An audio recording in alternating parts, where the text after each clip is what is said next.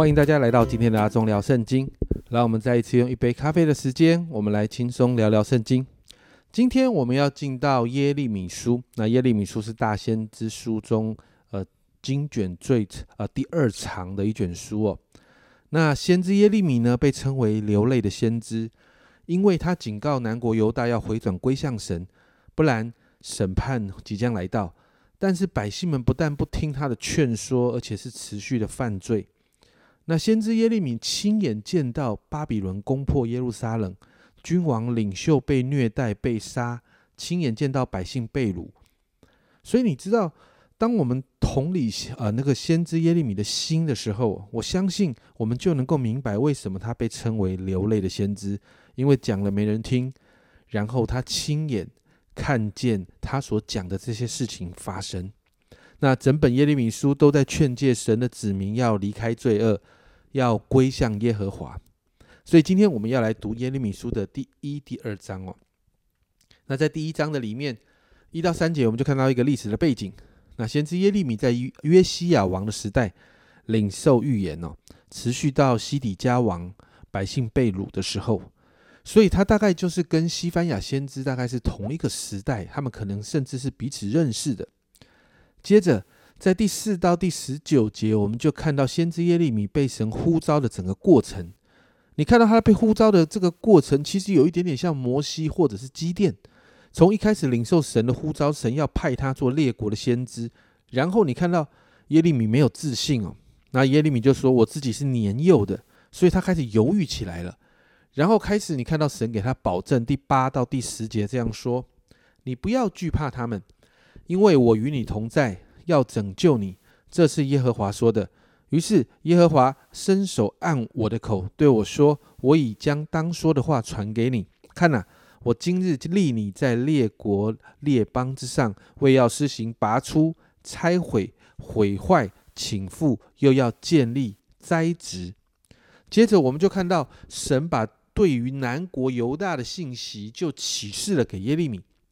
在十一节里面提到的杏树枝哦，杏树枝本来的意思就是守望、保守的意思，是好像那个同音字这样子。那这个字呢，就回应了十二节说的，神要留意保守自己的话，因为神的心意，神所说的这些话会成就。接着你看到北方烧开的锅，就代表有灾祸要从北方来，这谈的就是巴比伦会从北方来侵略南国犹大。那十六到十九节里面，神也提醒耶利米，在传讲神给的信息的时候，不要害怕。虽然这些人会反对耶利米的言论，但神要使耶利米成为坚城、铁柱、铜墙，并且会与耶利米同在。没有错，会有从呃人来的攻击，但却不会胜过，因为神会介入，神会拯救。所以你看到耶利米。他为什么会成为流流泪的先知？其实神给他的这份工作真的是不容易来承担哦。接着到了第二章，我们就看到先知开始执行他的任务，对于南国犹大的百姓发出预言。一整章的里面哦，都提到百姓的悖逆还有犯罪。首先，你看到一到三节。神提到过去在神带领百姓在旷野的那一段时刻，那个时候百姓跟神的关系非常的亲密。经文使用幼年的恩爱、婚姻的爱情这样的字眼来形容。那接着你就看到四到十三节，百姓开始背弃神。这样的背弃呢，从北国以色列到南国犹大都是一样。经文里面提到，神就质疑他们：你们为什么要去拜那些虚无的神，而不纪念神？过去怎么在他们中间的带领，甚至百姓背弃神这些这样的事情啊，在圣经上提到的基提海岛，这是在地中海附近的岛屿哦，或者是基达，基达是在阿拉伯附近的城呢。呃，圣经这样这样说，就算在这些地方都没有看过，因此甚至神这样的形容哦，诸天要因此因着以色列百姓这样的背弃来惊奇啊，因为。百姓这样的经历神，但最后却背弃神，实在是太不可思议了。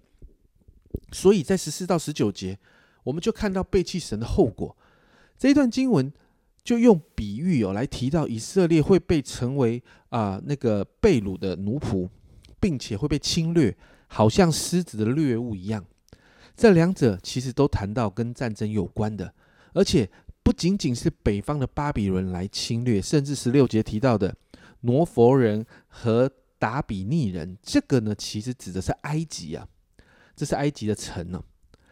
提到埃及，南方的埃及也会对他们加以羞辱跟伤害，原因是什么？在十九节，十九节这里说：“你自己的恶必惩治你，你被盗的事必责备你。”由此可由此可知可见，你离弃耶和华你的神，不存敬畏我的心，乃是恶事，为苦事。这是主万军之耶和华说的。